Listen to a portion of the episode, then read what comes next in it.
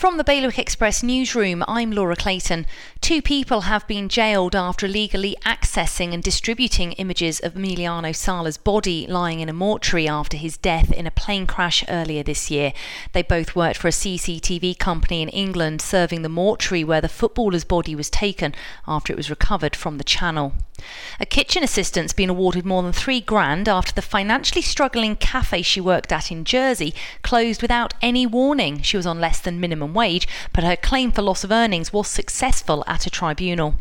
Aurigny and Blue Islands have both pledged to help customers affected by the collapse of Thomas Cook. Both will waive fees for changing local flights as passengers' other holiday plans are forced to change.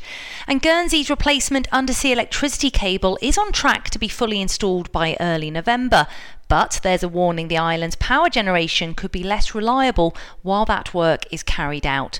To get the full stories, go to bailiwickexpress.com. Your weather rain with highs of 19 for the next few days. Bailiwick Radio News.